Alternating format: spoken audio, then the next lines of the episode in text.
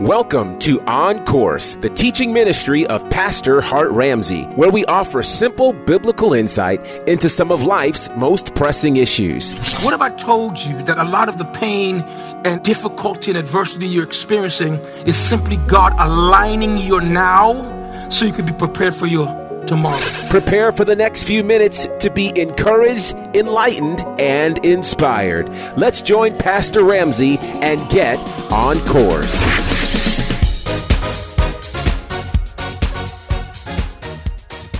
Every perfect gift comes down from above, from the Father of lights, in whom there's no variableness, neither shadow of turning. That's the King James I'm quoting. Um, the, the, I pointed out on last week that the words gift, there's seven words that I gave you that translate gift in Scripture. And I'm going to give them to you real quickly, just, just for by way of review. And I'm going to go through this real quickly. But what I want to talk to you today about is the gift of eternal life. Everybody say the gift of eternal life. There are some things that we become so accustomed to that when we hear mentioned, they don't excite us anymore. The gift of eternal life. And in James, he, he, uses words, and what's interesting is when you read it in the King James, the word gift is used twice successively good gift and perfect gift, and you just think in our English vernacular it's just gifts. But James was making a statement by the, the use of the words that the Holy Spirit chose.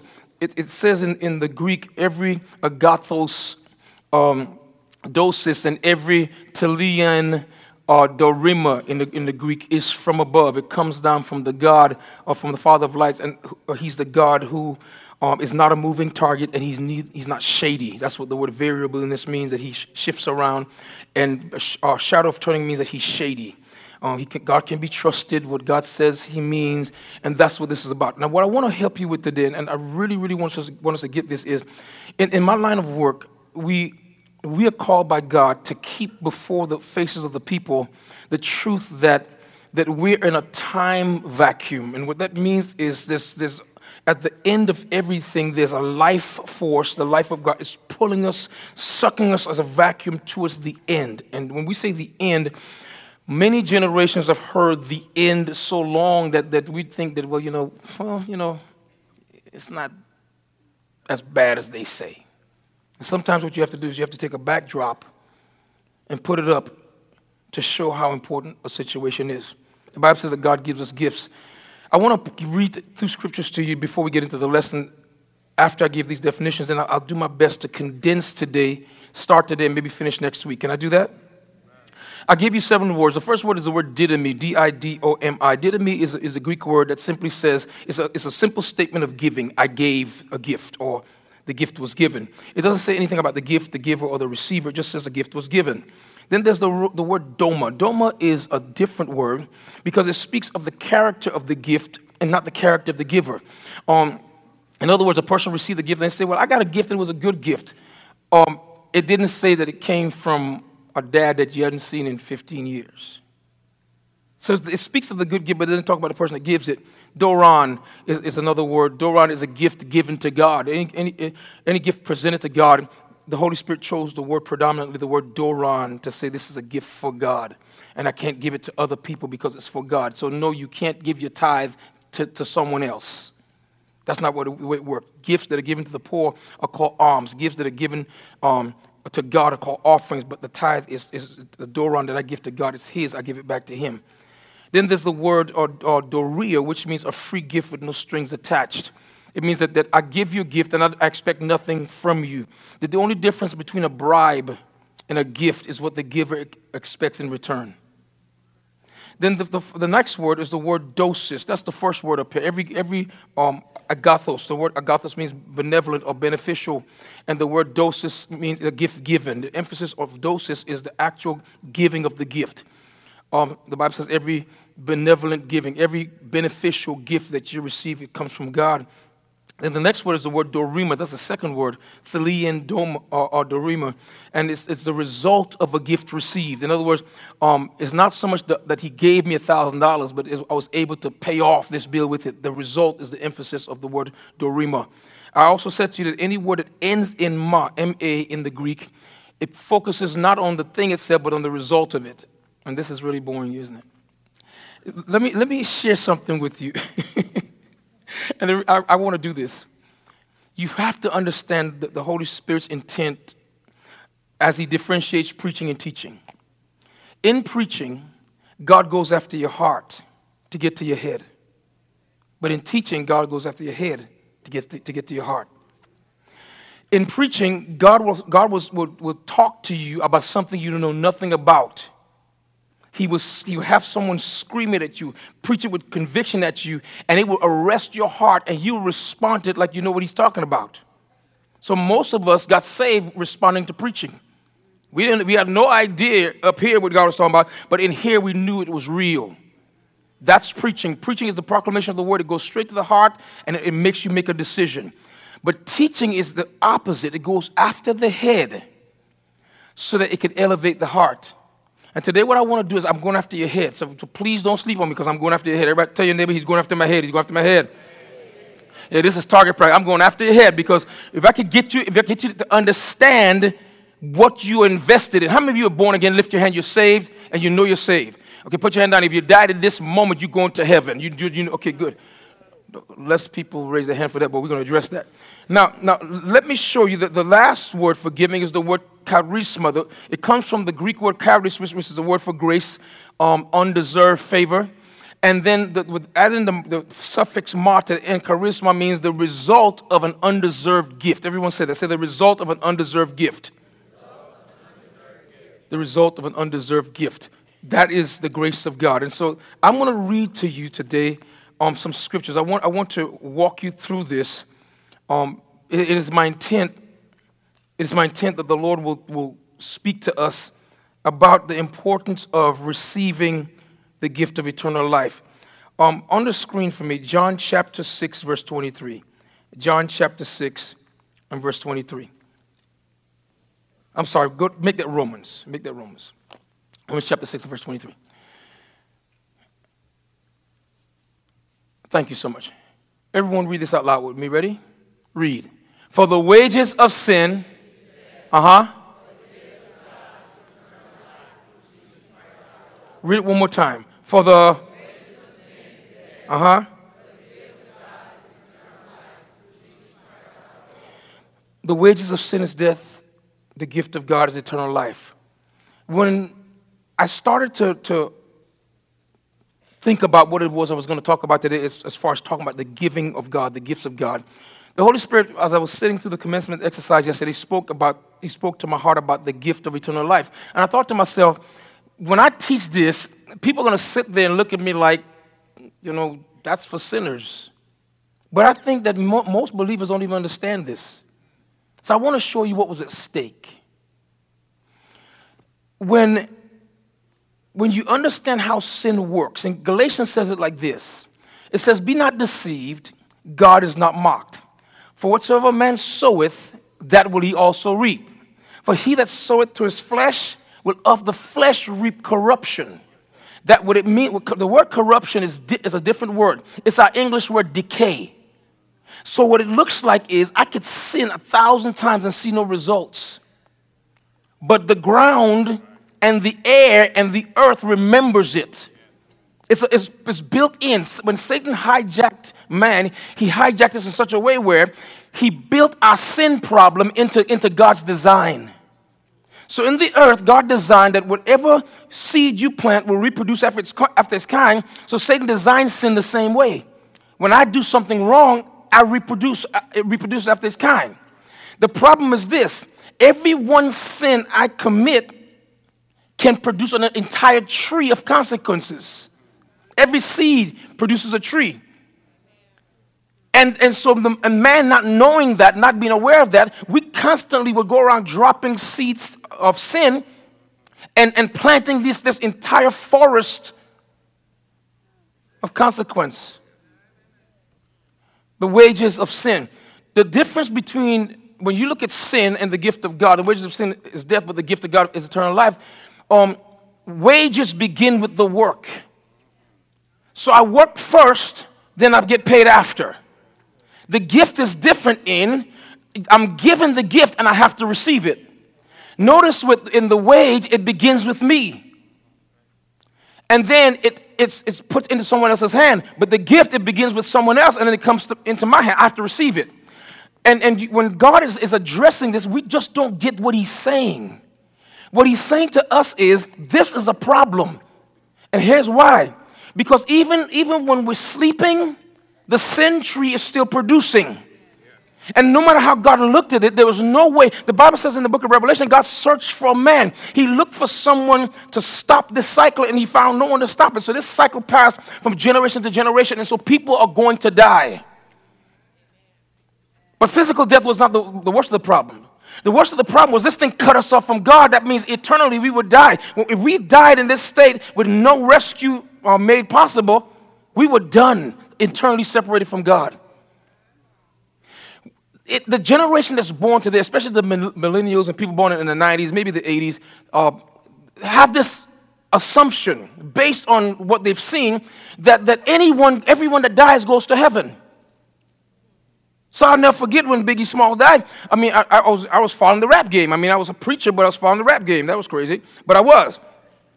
Because I, I, I appreciate art. And I remember when, when, um, when P. Diddy came out and it's all white and he did that big, that big uh, appearance at some award show, he had a picture of Biggie like Biggie was in heaven. I'm not saying Biggie is not in heaven. We didn't come here to discuss that. I'm just saying that it's taken for granted that everyone that dies automatically goes to heaven. And that is not true.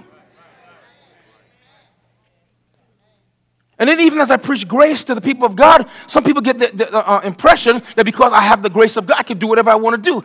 And, and we're missing the point of grace. Sin was so awful and so destructive and so perpetual that God said, I got to do something to stop this. And watch this now. So he comes and he sends his son, he gives his son. His son is the second Adam to start a whole new line of people because the first line, Adam's line, everything that Adam touched dies. So God gave us a way to be born again, to be born into another line, another bloodline of a person that didn't sin. So the same way that Adam's um, sin created sin, then Jesus' righteousness reproduces righteousness. But when we see it, we hear it so much in churches, it seems so normal that we forget that not everybody that dies goes to heaven. So what I'm going to do today, I, I, in Safe Harbor, I did it backwards. I did I did the first, I did the last part first and the first part last. I want to, I want to put it in proper order. One of the things that came to me, come to me when, when we study to preach to you, we have choices. What happens is the, the Lord will speak a topic, and we'll do. I could conduct what's called a topical study. In a topical study, I go through my Bible, I find all the scriptures that deal with this topic, I grab the ones that I think are appropriate to explain in that session, and I say, okay, I will preach from these scriptures, knowing that I have not covered the whole topic. Okay? But I've given you what I feel is what's necessary to know.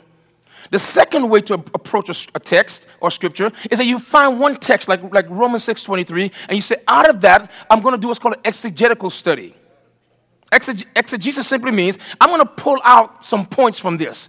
And so I, instead of preaching from a topic, now I use a scripture and I pull three topics out of that. So it's easy. If you look at the scripture, you see the first topic will be the wages of sin. It's death. You see that? It's so easy. But the gift of God is eternal life. That's good. The third one is through Jesus Christ our Lord. It's easy to do exegetical preaching. If you know what you're talking about, I could preach this for an hour. So it was strange to me when the Holy Spirit says to me, I want you to, I want you to talk to the people about the book of life. The first thing that grabbed me was I've never preached on the book of life. Ever in 30 years, never preached on the book of life. I've studied it, but never preached it. So I want to begin today by, by showing you or giving you information about the book of life. Have you ever wondered about the book of life? Have you ever wondered how your name could how your name gets in there? Have you ever heard people say that when you sin, the Holy Spirit leaves you? Have you ever wondered if when you sin, your, uh, um, God takes your name out of the book? And is, is, God forever removing your name and putting it in? Well, how does that work? That's what I want to talk about today. Because when we explain that, then it, eternal life is going to make sense. It's a very scary thing when you start uh, treading around the book of Revelation. When things are wrapping up, we are now in what's called the age of the Gentiles. It's called the dispensation of grace. Uh, Jesus called it the acceptable year of the Lord or the season where God does not impute sin. It's a weird thing. You don't believe this, but you know God is not, God has opened the door to everyone and said, Whosoever will let him come. You believe in Jesus Christ, you come and accept Christ as your Lord and Savior, and He says, Watch this now, your sin will not be charged against you. That is the gospel. It sounds too good to be true, but it's the, that's why it's called good news. But here's the thing when that window closes, and the window closes when the church is raptured. When the church is taken out of the earth and that window closes, we enter into a season that's called tribulation. We don't talk about that a lot. Tribulation is a seven year period. Different people have different beliefs about tribulation. I won't bore you with the differences of opinion. All theologians think they know everything, and none of us do. But I'm going to tell you this there's certain things in Scripture that are, that are absolutely clear. And the, the more you read them, the scarier they get. As a matter of fact, I, I think we should teach on that first, then come back and preach on salvation or the free gift of eternal life. Then it will make sense. Stay tuned for more of today's teaching with Pastor Hart Ramsey. Imagine being filled with a peace so deep that the world around you can't touch it. Pastor Hart Ramsey is on a mission to help believers understand what it means to have a healthy, prayer based relationship with God. He's doing that through his brand new book titled Seeking Answers Finding Rest Through Prayer. Prayer at first was a struggle because you know it, it really takes faith to pray. You have to you have to trust that God is like a person, he's a real person, and that he's the one that invented the concept concept of prayer. In this book, you'll learn how to ensure your relationship with God is based on a new and improved covenant, which dangerous prayer habits to avoid, and what to do when prayer doesn't yield the answers you want. It's time to trust God enough to make your prayer life truly about Him. Yes. Pick up your copy of Seeking Answers Finding Rest Through Prayer from Hart Ramsey, available now at Amazon, iTunes, and wherever books are sold. And now, a word from our sponsor. Have you subscribed to Hart Ramsey's Uplift? It's his national text message service where daily you get to hear from the heart of God through the man of God, Hart Ramsey. To receive this encouragement on a daily basis, download the NCC Family app available in the app stores for Apple and Google Play. Once again, to receive Hart Ramsey's Uplift, simply download the free NCC Family app available in the app stores for iTunes and Google Play. That's it. Uplift your spirit, encourage your heart, and empower your walk. Subscribe today to Hart Ramsey's Uplift. Join Pastor Hart Ramsey and the NCC family for Watch Night 2018. Yeah! Featuring special guest, three time Grammy Award nominee, Kim Burrell. Well, this morning, started me on my way, gave me grace and strength just to see another day. It's a new day. Yes, it is. Holla. Join Pastor Hart Ramsey along with special guest Kim Burrell and the Stellar Award nominated NCC Family Choir for Watch Night 2018. Yeah! December 31st, 200 Dome Lane in Dothan, Alabama. Oh, yeah. Doors open at 8:30 p.m. Service begins at 9 p.m. No matter what you've experienced in 2018, 2019 is for the better. I know you're gonna dig this. Watch Night 2018. Be there. Be there. Now let's get back to today's teaching with Pastor Hart Ramsey. Now, uh, I want you to follow me because I'm going to get myself 20 minutes and then I'll be done. The first time the, the, the first time the book of life is mentioned in Scripture is in a strange occurrence. Moses goes up on the mountain to, to um, talk with God. God calls him up to the mountain. And while he's up there, God is telling Moses all kinds of secrets that Moses has never heard before. Have you ever wondered how Moses wrote the book of Genesis? Think about it. Moses lived in the book of Exodus, but he wrote the book of Genesis. You, you ask yourself, well, how, he, he wasn't there. Well, how do you think he know all that stuff? God told him. When? When he came up on the mountain. And the Bible actually tells us when it happened.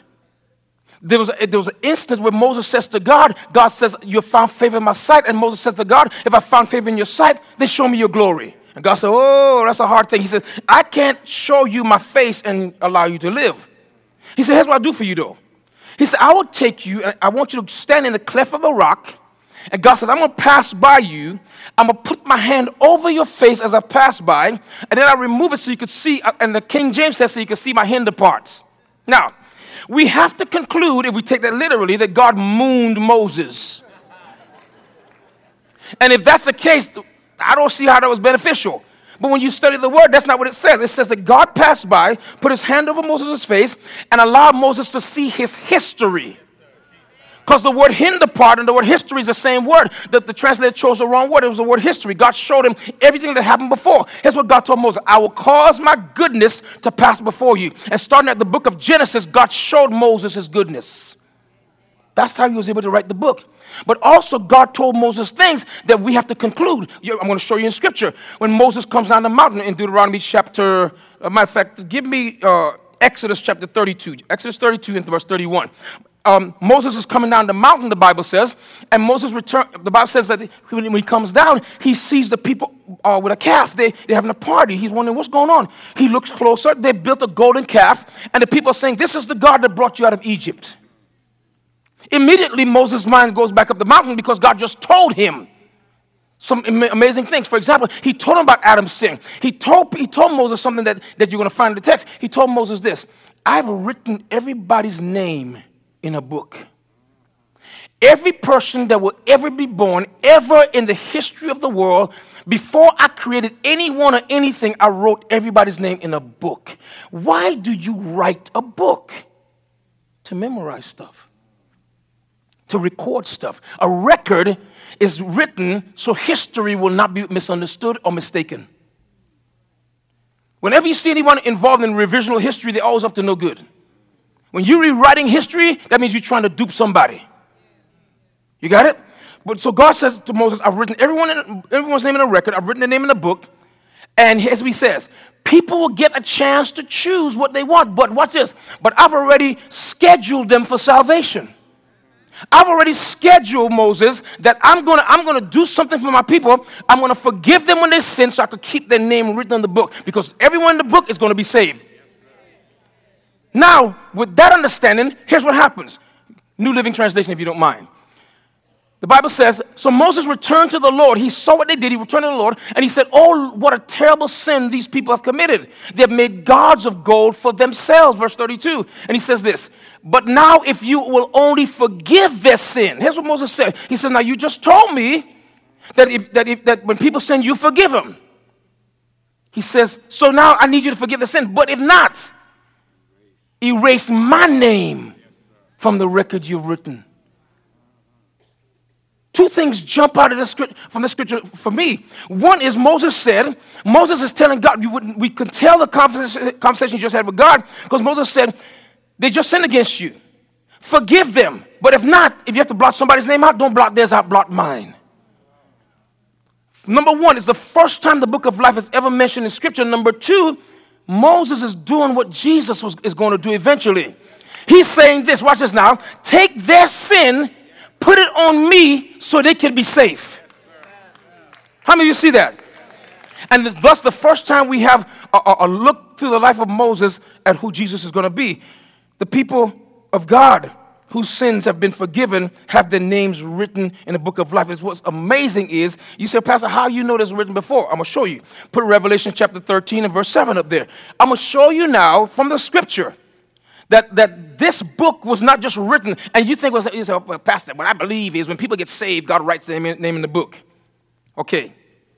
If you can show me one scripture where God is recorded as writing anyone in the name in the book after they get saved, I eat the Bible. It's not there. I've looked all through Scripture. Me and many theologians, we looked all through Scripture. It's not there. We, we see no place where God writes the name. Only one time, here it is. It says, And the beast was allowed to wage war against God's people. This is during the tribulation, God's holy people, and to conquer them. And he was given authority to rule over every tribe and people and language and nation. Verse 8, and it says, verse 8 real quickly. And all the people who belong to this world worship the beast. Here's what he said. All the people who bought into the world system, who wanted nothing to do with God, here they were in a situation where the beast came to deceive and they fell for it. And it says that they, they are the ones whose names were not written in the book of life. Read those next words with me. Before the world was made, the book that belongs to the Lamb Two lessons we learn from here. There's lessons in here. Let's learn them. First thing we learn is this people who belong to the world, who choose the world over God, somehow their names are removed from the book of life. You say, Pastor, how you know the names were ever written? Well, the Bible says the book of life was written before the world was made. And when you study this book, what you're going to find is what God does is He writes everybody's name in there, He puts them under the blood of Jesus, and then they have the opportunity to say, you know what, I don't think I would take that deal. Yeah, You remember the old show, Let's Make a Deal? Remember that? Okay, so here, here how many of you remember Let's Make a Deal? I could tell your age. Well, it just came out again, right? So y'all Okay, so so here are your options. You can take what's in the box or what's behind door number one. I mean, you see, and you're, you're given this option, and you go, well, I've watched this show before, and people have won cars. So you say, tell you what, I, I trade the box for the door. And then when, when, when the door opens, it's a foul. Right? That's what it's like. God writes our name in the book. We, we are born into this world. We go, man, I like this. And we spend all our time trying to make a name for ourselves in this earth. We spend all our time trying to become rich, trying to become famous, try, trying to do all. We trade eternity. We trade our soul for recognition and for comfort and for all, all the things that's offered to us. And the Bible says what happened to these people is when the beast, who is the false prophet, when he comes along in Revelation, they don't they have no connection with God, so they can't tell the difference. So all the people who belong to this world worship the beast. They are the ones whose names were not written in the book of life before the world was made. Now, I'm tell you this. Um, and you say, Pastor, well, it seems to me like the Bible is saying that their, their name was never written. Th- th- that's not the case. Remember, all, the only evidence we have is of God blotting out names. Never do we see God ever writing names. And names are blotted out as people decide, God, I don't want you. It was never the case. I've never, I studied all through the scriptures. I never saw anywhere where God just said, you know what, you did wrong. I'm gonna take your name out of the book. It was never that. It was always people choosing the world or the enemy or something over God. And God is like, well, they don't want me. So I just. So, what is this book of life? What is the book of life? Well, I, I want to show you this. Go to uh, Luke chapter 10 and verse 17. Jesus sends his disciples out to, to, uh, to minister to the people in the area, and the Bible says he sent them two by two. And when they come back, they are so excited. And here's why they said when they went out, they will speak to devils, and the devils will respond. They said, whenever we called your name, they said, Lord, even the demons were subject to us in your name. Demons didn't even know it wasn't you. They thought it was you when we called your name. And they came back excited. The Bible says when the 72 um, disciples returned, they joyfully reported to him, Lord, even the demons obey us when we use your name. Verse 18. Yes, he told them. I saw Satan fall from heaven like lightning. Look at verse 19. He says, Look, I have given you authority over all the power of the enemy, and you can walk among snakes and scorpions and crush them. Nothing will. Give me King James. I, I like that, but the King James is better. Here's what the King James says He says, Behold, I have given you power to tread on serpents and scorpions and over all the power of the enemy, and nothing shall by any means hurt you. If the Lord declares that nothing can hurt you, you say, Well, Pastor, I'm hurt, you let the hurt happen because it's not supposed to be able to hurt you. When the, there's two different words here. The word power is the word exousia. The word uh, the second word power is the word dunamis. Here's what the Lord says: I have given you authority over the ability of the enemy. I've given you authority over the ability. Anything he can do, you got authority over it. That's, that's not enough of you happy about that. He said, watch this. He said, "Eh, I don't care what the enemy's doing in your life. He said, but it's hurt so bad. Take authority over it. The enemy's job, his, his job is to do wrong, to do uh, wrong against you. He wants to hurt you. So what you do is, when you know what his game is, he needs to know what your game is. I got power over what you got. My, my authority works against your ability. Watch this now. He says nothing. Everybody shout nothing. Shout no thing. He says nothing shall by any means hurt you. In the Greek, it says harm you. That's wonderful. Now look, look at verse 20. And Jesus says, notwithstanding. We hope you've enjoyed today's teaching courtesy of On Course with Hart Ramsey. We invite you to join the NCC family for our weekly services in Dothan and Montgomery, Alabama, and Atlanta, Georgia. For service times and locations, visit our website, nccfamily.org. Again, nccfamily.org. hartramsey.org. We invite you to follow Pastor Hart Ramsey on social media, on Twitter at Hart Ramsey, on Facebook at Hart Ramsey Media, and on Instagram at Hart Ramsey. Be sure to join us next time as we continue to dive into God's Word as we get on course with Hart Ramsey.